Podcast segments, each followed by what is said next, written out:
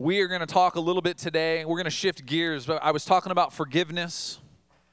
The last handful of weeks, perhaps you've been joining us. Today I'm going to shift gears a bit. Today is what we would call the day of Pentecost as followers of Jesus. What I wanted to do is I wanted to talk about what Pentecost was, what it is, and then I believe what God has given is just a word for our church, a word for our families, a word for our cities, and a word for our nation, actually, uh, this morning. Perhaps you heard me at eight a.m., and I just really feel like the Lord planted something in my heart this morning, and I'm going to do my best to deliver it with love and full of His uh, presence and His gentleness. So we're going to celebrate today as we regathered. It is good, and it is good. I just want to address, for all of you who are watching online, I just want to take a minute. So I want to address everybody that's sitting in the room. I am overjoyed to be able to see you, to see your faces, to see all of you uh, walk in the door. It is awesome to be with you. We know this is the first step to getting back to what we want to see. Let's jump in and let's start in the book of Acts chapter two. Now, it says, when the day of Pentecost came, they were all together in one place. And suddenly a sound like the blowing of a violent wind came from heaven and filled the whole house where they were sitting. They saw what seemed to be tongues of fire that separated and came to rest on each of them. All of them were filled with the Holy Spirit and began to speak in other tongues as the Spirit enabled them. In verse five, I didn't put this in my notes, but I've really felt like I needed to read this this morning because it's going to bring some context to something that I'm going to say in a few moments. It says, now there were staying in Jerusalem God-fearing Jews from every nation under heaven. When they heard this sound, a crowd came together in bewilderment because each one heard them speaking in his own language. Utterly amazed, they asked, are not all these men who are speaking Galileans? Then how is it that each of us hears them in his own native language? And then bear with me as I try to get through all these names. Parthians, Medes, Elamites, residents of Mesopotamia, Judea, Cappadocia, Pontus, Asia, Phrygia, Pamphylia, Egypt, parts of Libya near Cyrene, visitors from Rome. Catch this. Both Jews and converts to Judaism, Cretans and Arabs. We hear them declaring the wonders of God in our own tongues. Amazed and perplexed, they asked one another, what does this mean? I want to define for us first. So first, this is what we're going to walk through. I'm going to give you some definition today. I'm going to talk about the definition of Pentecost. And I'm actually going to give you the definition of Pentecost, but up against uh, Passover. And you're going to understand why in a second. And then I'm going to I'm going to give you what I believe is a word just to encourage us. Some of you might use the word prophetic. However you choose to hear that. A prophetic word, an encouraging word, a word that I just feel like God placed on my heart that we need to talk about. But let's define uh, what Pentecost is. Pentecost was one of three religious festivals that the Jews were called to. The first one was Passover. The second one was Pentecost. So all the Jews were to attend Pentecost in Jerusalem. All the Jews were to attend. So all of them came from all over the nation. That's why you read, when I read in verse five through eight-ish, that's why we see all of them coming from all over the place. That what was happening was is that they were all, in terms of faith, they were all Jewish, but in terms of ethnicity and nationality, they were from far different places.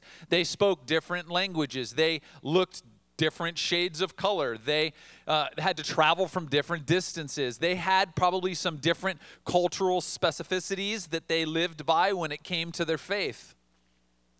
But nonetheless, they came together, this diverse group of believers, of Jews, and they gathered. And what would happen is, is during this festival, the first fruits of their gathering were to be given. So in the Old Testament, when God first gave instruction for these three festivals, He gave instruction that on Pentecost, this specific festival that we're talking about today, that we're celebrating today, today is the actual day of Pentecost. That what was asked by God was to give of the first fruits. First fruits are always the more sacrificial fruits. The reason they're more sacrificial is because it's easy to give and take what you need to for your own sake, and then what's left over, give a portion of that to God. But God says, I want your first fruits. It's this tithing principle of God, I'm going to be, this is going to be sacrificial, because what I'm going to do is I'm going to give of what I've harvested first. I'm going to give first from that, not knowing if I'm going to have enough left over. But you've called me to give a portion of my first fruits, a portion of what you've given to me, I'm giving back to you. I'm offering back to you, and what you give in return is blessing. The word pente means fifty. So in the Greek, it's Pentecoste, it's fifty days. So what we get is, is that Jesus, Passover, let me describe Passover so we understand this fifty-day mark. Passover is what we would celebrate as Easter. We celebrate the crud out of Easter, don't we? I mean, when all this quarantine stuff hit, every church in America melted down. How are we going to celebrate the painting of eggs and the Easter bunny and the celebratory colors and the crowds that we love that we've become so addicted to? Whole nother message. What are we going to do without the fanfare and the celebrity nature of Easter in America? You know, our ability to celebrate, just as a side note, our ability to celebrate Easter this last year didn't change the fact that Jesus is still alive and he's on the move.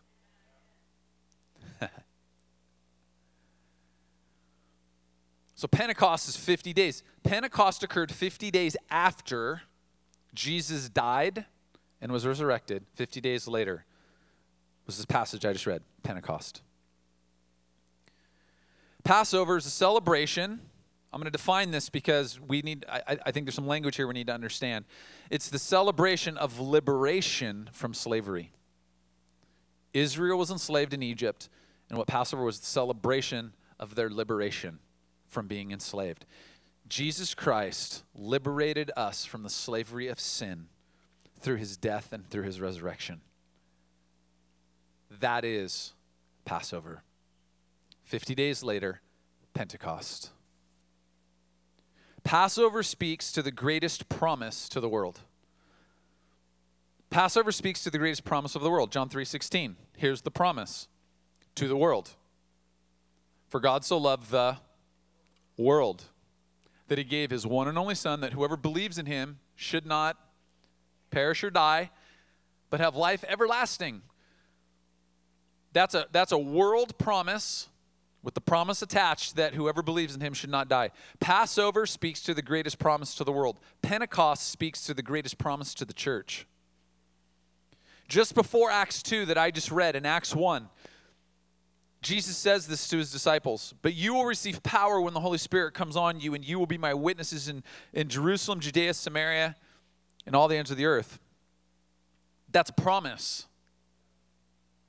And Jesus in that moment was speaking to his followers that would number about one hundred twenty people. So what we would see a little bit later after Jesus says this, after he tells them in Acts one eight, you will receive power, you see that Peter goes and starts speaking to what's recorded as about one hundred twenty people. So here we have one hundred twenty people, and Jesus says, I want you to stay where you're at. In this case, it was an upper room. I want you to stay in the upper room, and I want you to wait. I want you to gather. I want you to regather there. It's this picture that maybe today there's a regathering,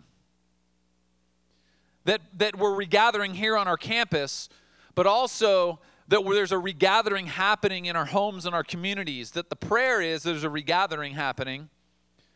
And the purpose of Passover in this moment, the purpose of Passover was that it opened the door for God's people to walk into the power of Pentecost. Jesus Christ dying on the cross and leaving the grave empty was like a door that was open for us to cross the threshold of our freedom from slavery, so that we could then walk into the power of Pentecost. And we celebrate Jesus' death and resurrection over Passover. But I think sometimes, I think for the most part, I had people come up to me after the last service and said, I never, I never even knew what Pentecost was. Here's my point. We celebrate Passover. It's a national holiday. But we lose sight of the celebration of Pentecost.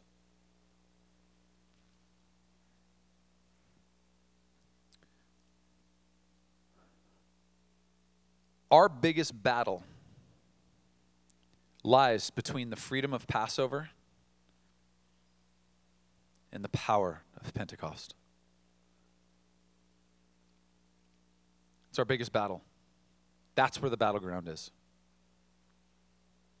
See, this is this is what the devil says. The devil says, hey, I'll let you walk free. Cool. You get the freedom from Passover. You get the freedom from Jesus Christ going to the cross. You get the freedom from him overcoming death and leaving the grave empty. Cool. I'll let you walk free. I just will not let you walk in the power of the freedom. So in between the Passover and the freedom and the power of Pentecost lies this area of confusion.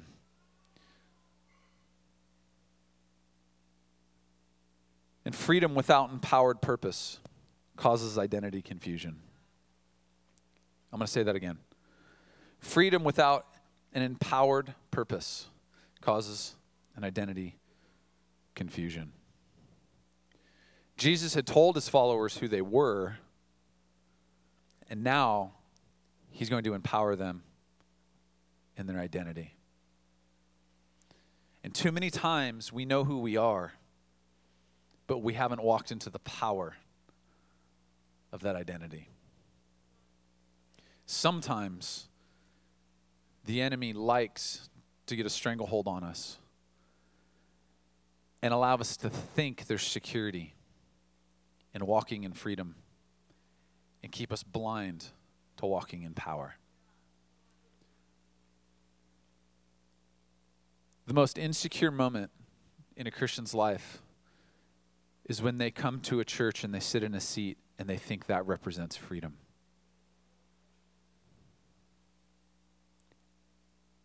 And further confusion is caused if they think that represents walking in power of their freedom. It's not about sitting in a seat. It's not okay just to be free. I need to walk in power. Empowered in the identity of who God calls me. He set me free, but he wants me to walk in the power of that free identity. Are you with me? Imagine for a second being told that you're a son of a king. I'm a son of a king. But never being allowed to share in the power of your Father's kingdom. Imagine that.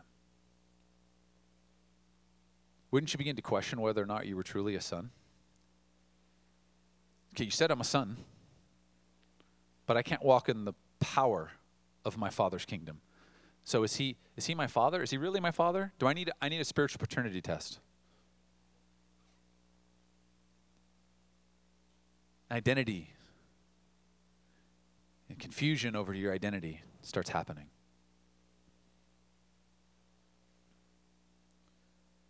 So you can walk freely, but the power to walk freely in your identity is being withheld.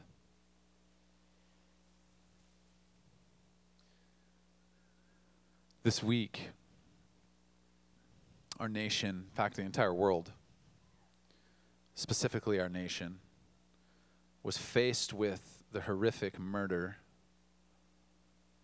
of a black man by the name of George Floyd.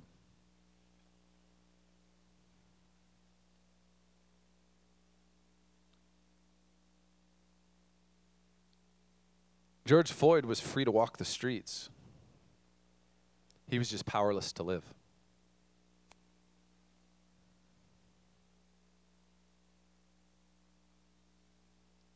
You see, what's fascinating is we're seeing the pain of freedom without empowerment in the lives. Let me, let, let me say this again. We're seeing the pain of freedom without empowerment in the lives of our black brothers and sisters. It is a power struggle. The enemy wants to tell you you're free and agree with you. The enemy will always present, he'll even present scripture to you. He did to Jesus in the wilderness. And the first thing he attacked was Jesus' identity. If you are the Son of God.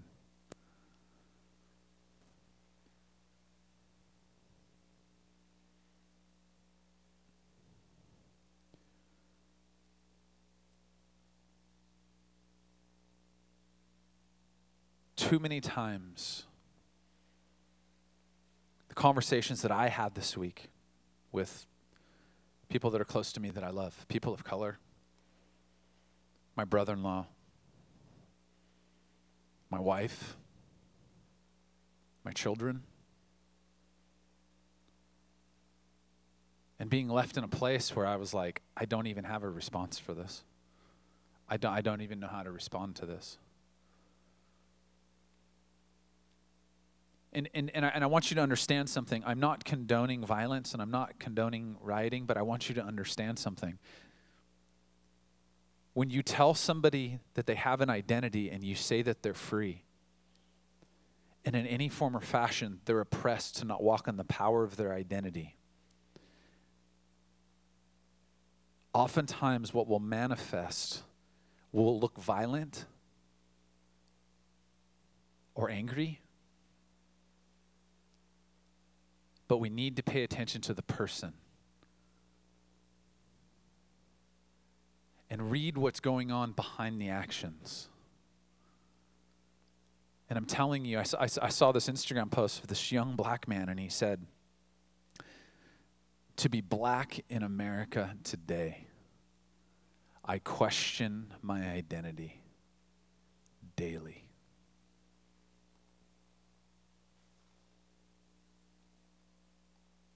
I hear so many people say, well, slavery ended how many hundred years ago? You know, we had civil rights. That was sixty years ago. That was, you know, that's all done. It's just.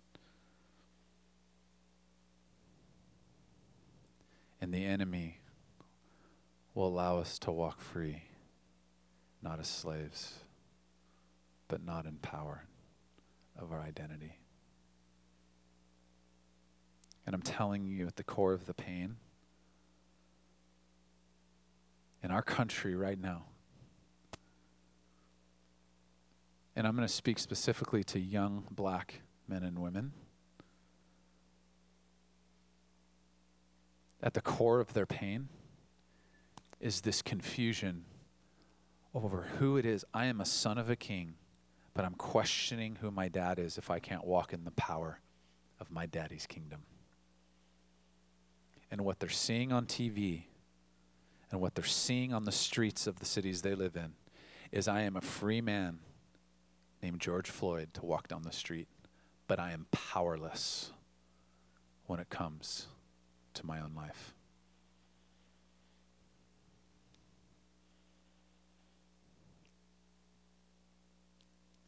Pentecost was what we call the day of revival. Holy Spirit comes. And we want revival. Heck, we want to celebrate Passover. We're like, woo, Passover. Woo, Easter. Man, Easter bunny. We got it all together. I got my kids some chocolate. You know, you're always going to eat the chocolate first. Like, what do you eat first? The bunny's ears, or do you eat the tail, or do you just, you know, bite into its belly? Like, do you like the eggs that are colored? Do you like the non-colored eggs? Do you like the plastic eggs? Do you, you know, some families like hide like money in the eggs, and like we celebrate the crud out of Easter. You know what I mean? Like, we like to color our Easter eggs. We just don't want to color our churches.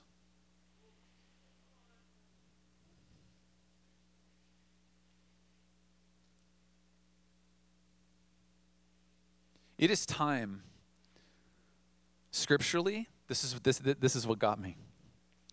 It is time for us to have, like, I, I felt like what the Lord said to me is, Pat, even over this quarantine, what God's doing is, is he's like, I am reshaping and I am I'm shifting the paradigm of rhythms and rituals that you have made idols that you've put on the shelves of churches. And you've said, if we do it this way, then God is happy and people will come and sit in our seats. And God said, um, people sitting in seats isn't what makes me happy. So I've gone through the last eleven weeks of God dealing with my heart as a pastor, because you know what? This is the first time in over two months, two and a half months that I've seen faces sitting in seats. I love to see your faces, but this is not the goal. The goal is for us to actually gather together. Let me walk through this linearly. Gather together in the figurative upper room so that the Holy Spirit can bring a reviving freshness to our hearts, so that we can move into what? Reconciliation. So that we can move into what? Redemption. Here's what happened. Holy Spirit comes, boom, falls like fire in the room. Peter comes out of the room. People are like, hey, we heard you speaking in all of our tongues. By the way, all these people were different what? Ethnicities, different language, different tribe, different tongue. But what did they have in common? They had Jesus in common. Then what happened? If you read a little bit further, it says three thousand people ended up having their lives redeemed.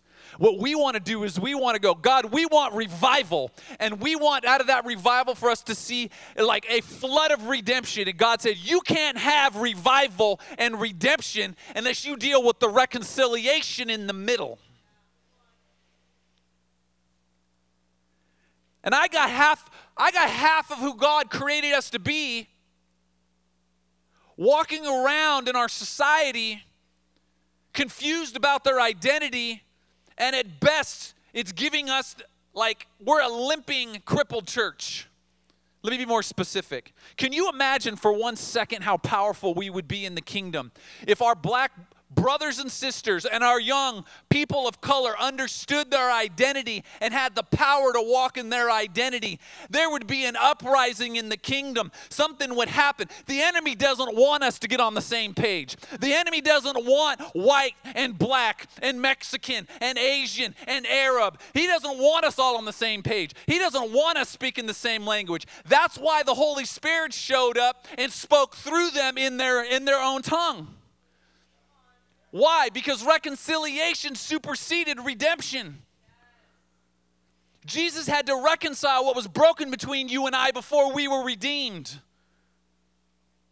You want to see revival in America? People ask me, Pat, man, I just, I'm praying for revival in America, man. It's Pentecost. I want revival. And I'm like, we will never see revival to the fullest. You will never see the fulfillment of the revival that God has unless you see every tribe, tongue, and nation responding and that they are understood. Somebody at home, like, somebody at home, please. Shout amen and slap somebody that you're sitting next to.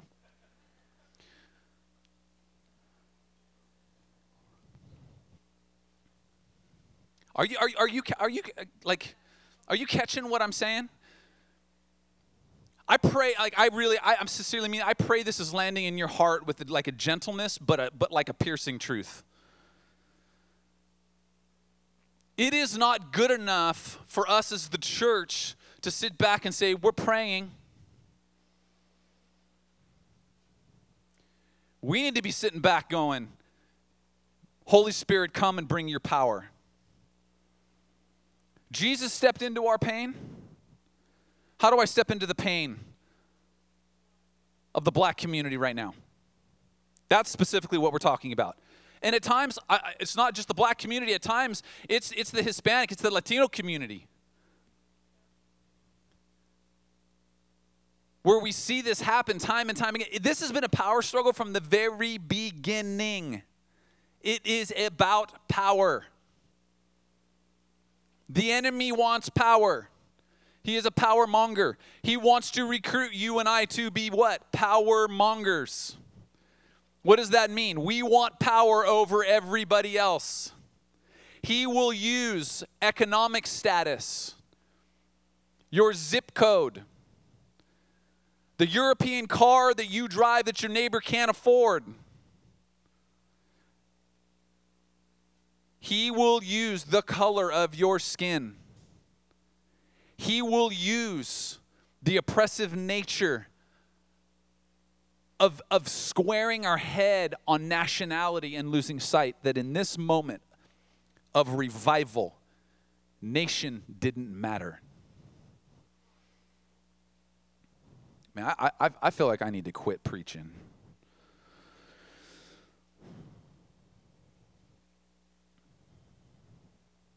Guys, this is this is hard stuff.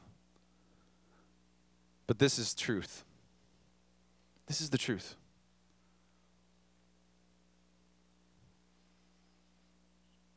This is what I felt like the Lord was saying. He said, God was saying, Pat, I'm breaking off all, all these old rhythms and rituals to move us past performance, the performance of religion, and move us into the power of relationship. And in order for that to happen, there's there, there's this idea that you can't pour new wine into old wineskin. You need new wineskin for new wine. And there's the story that Jesus is answering when they, they ask, how come, how come these people over here are fasting and your disciples, Jesus, don't fast? Caught up on method, caught up on ritual. And Jesus says, hey, I'm do, basically, I'm doing a new thing. No one sews a patch of unshrunk cloth on an old garment, for the patch will pull away from the garment, making the tear worse. Neither do people pour new wine into old wineskins. If they do, the skin will burst, the wine will run out, and the wineskin will be ruined. No, they pour new wine into new wineskins, and both are preserved. God's methods on how he wants to manifest himself require new vessels, new wineskin. Isaiah forty-three eighteen says, forget the former things. Don't dwell on the past. See, I'm doing a new thing.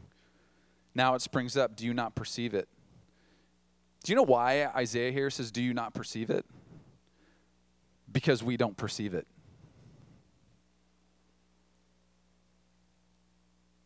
Do you, do, do you know why it's so hard to hear something like what I'm saying sometimes? Because sometimes we'd rather just not see it. I don't want to perceive it because I feel better not perceiving it.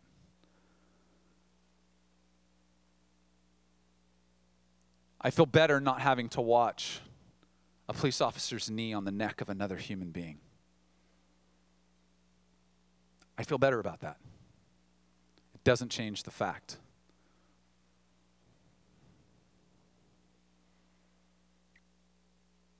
God is renewing. And he's refreshing, and the enemy wants to keep us blind, family. Do you not perceive what God is wanting to do? I believe this is one of the craziest times in our nation. But I think it's one of, in crisis, it's presenting itself to be one of the most opportune times. We have an opportunity.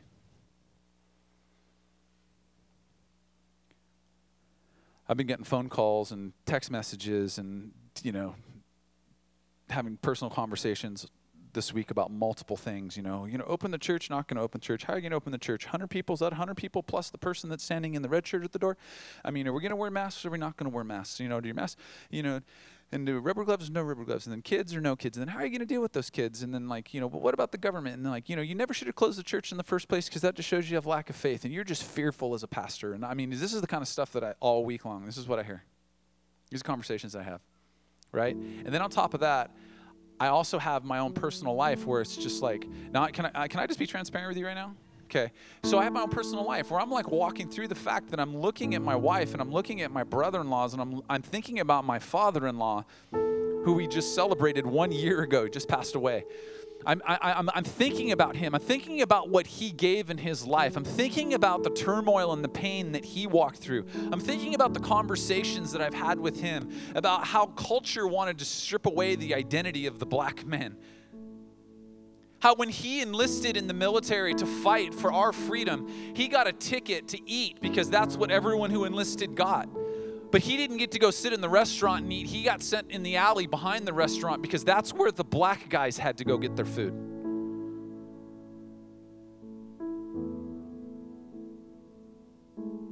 I'm thinking through looking at a man dying on a street in Minneapolis, and I and in my brain I'm saying, that could be one of my family members. I'm thinking about our young men and women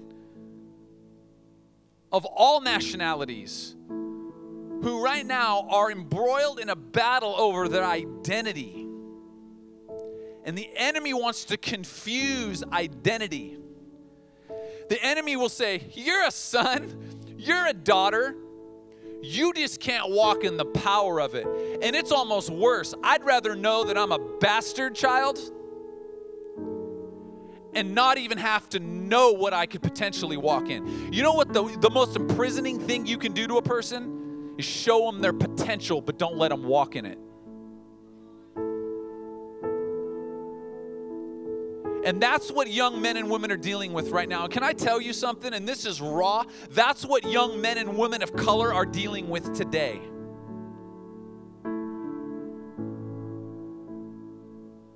We show them their potential in America.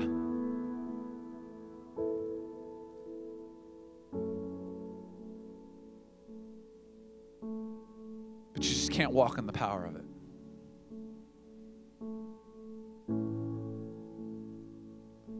And I got to the point this week where I'm like, man, I feel like this obligatory like responsibility to get on my phone and post something about, about black people because I'm married to a black woman. Again, can I just be transparent with you? This is how this works. My own identity started swirling.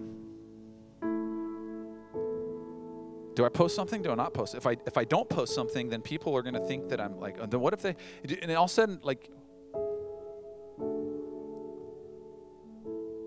and as I'm reading through this scripture, and, I, and quite honestly, I'm listening to worship songs, the Holy Spirit just starts wrecking me and is showing me that this is actually the only response that we have. This is the only response that the one hundred twenty were given that they could have. This is the only response that we can really have.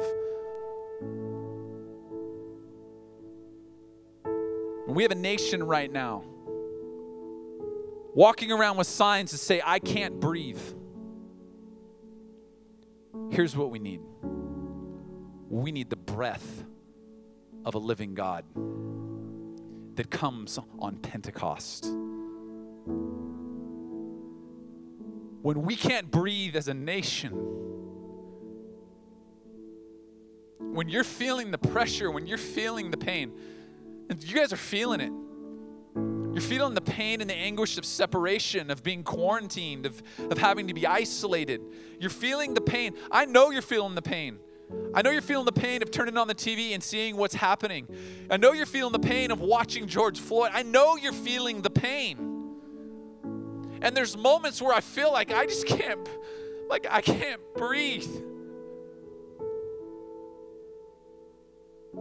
It's like the Lord just came alongside and said, This is the this is the time. This is your Pentecost moment. For you to sit and just say, Holy Spirit, would you come? Breath of life. Would you breathe? Breathe on our nation. Breathe into our homes and our cities. Breathe on the streets, God, where we're seeing the pain manifest. Of young men and women who, who are confused and they don't know how to respond. Come, Holy Spirit, would you just breathe? That moment by moment, day by day, that Pentecost wasn't like a faucet that was turned on one day and God, you're done. That you you like broke open a dam and you said, there is now a rushing river of my presence that you can step into, that you can say, God, would you bring this refreshing, life-giving spirit here?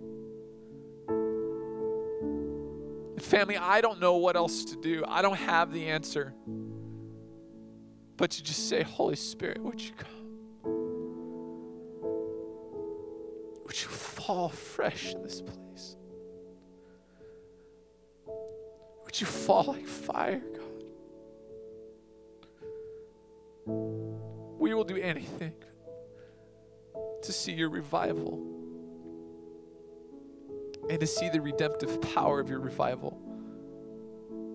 But what that means is we have to embrace the reconciliation in between.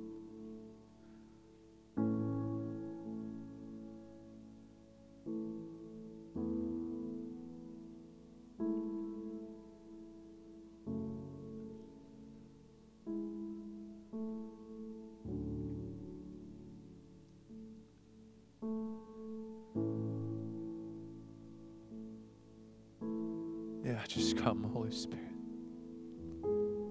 Yeah.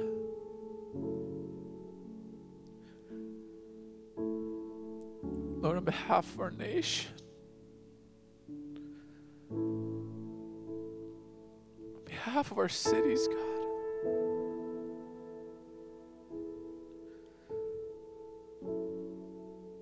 on behalf of our homes and our families and our friends, God,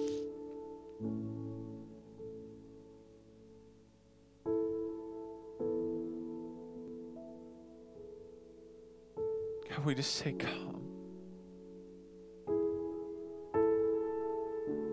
Reshape and shift our perspectives.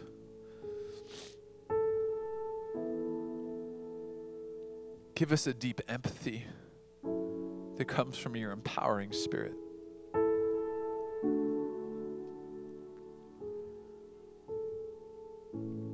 That it says that they understood one another in this passage because of your Holy Spirit. And sometimes I think that there's not a language barrier between us racially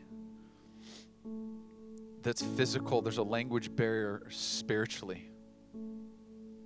God, give us ears to hear. Give us ears to see and hear the pain and not get caught up on the peripheral things. But more than anything, give us the church, the heart, the strength, the courage to stand and say, Holy Spirit, come. Bring reconciliation and bring an overflow of redemption. As we regather, we say revival. As we regather, we say reconcile. As we regather, we say redeem. Revive, reconcile, and redeem.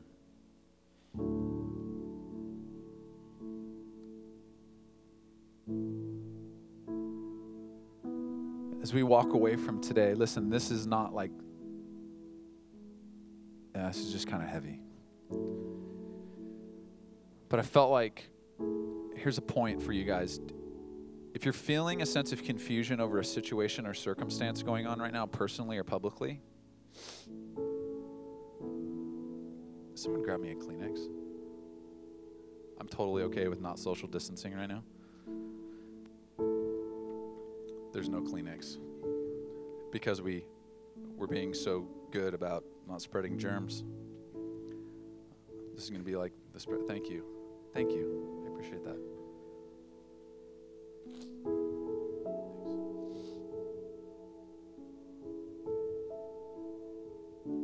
If you feel a sense of confusion over a situation or circumstance right now, here's what I would tell you.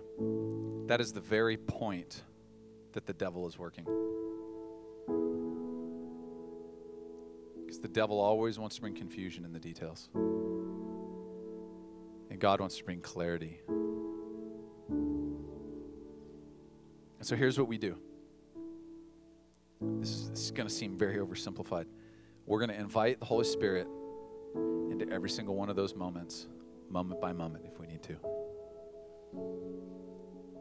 And, and I sincerely mean this.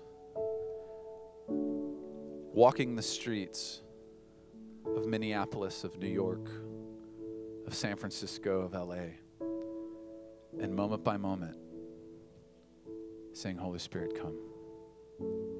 Holy Spirit, come. Revive, reconcile, redeem. Revive, reconcile, redeem. Holy Spirit, come. That's our response. we will participate. It is time for the church to stand. It is time for the church to not be silent, because Jesus did not remain silent in our pain. And we will not remain silent in the pain of our black brothers and sisters, of our family members and our friends. We will stand in the pain. Will say, Holy Spirit, come, revive, reconcile, redeem. Stand with me this morning.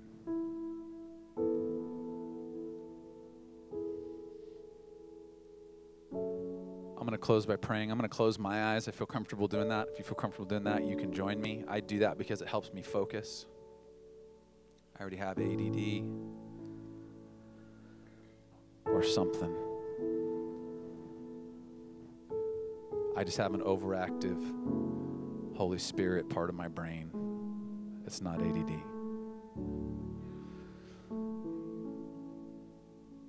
God, I pray for an empowering encounter right now for every single person in this room, every single person watching on YouTube, every single person watching on Facebook, every single person who's going to be watching this during the week. God, I pray that this word would be received with an air of love and gentleness, but a cutting truth that would be seeded into the hearts of every man and woman and child that hears it, that we have a responsibility to one another, that what we saw on the day of Pentecost was amazing.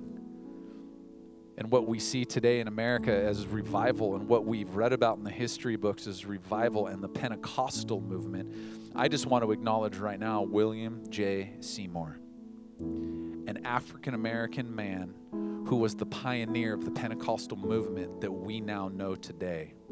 And he did it, believe it or not, in a racially diverse church. And at the core of the move of the Holy Spirit was because reconciliation was at the forefront of what they were doing. Amazing. Revival, reconciliation, and an amazing outpouring of redemption. And I want to thank him for what it is that he did, that today we stand here and we say, God, pour out your presence like never before. Empower us with courage and strength. In Jesus' powerful name, everyone said, amen and amen. It was great being with you this Sunday. We look forward to seeing you again next week at eight, nine thirty, eleven fifteen, or you can join us on Wednesday Night Live. Family, friends online, thank you for joining. We look forward to seeing you hopefully next week here live on campus.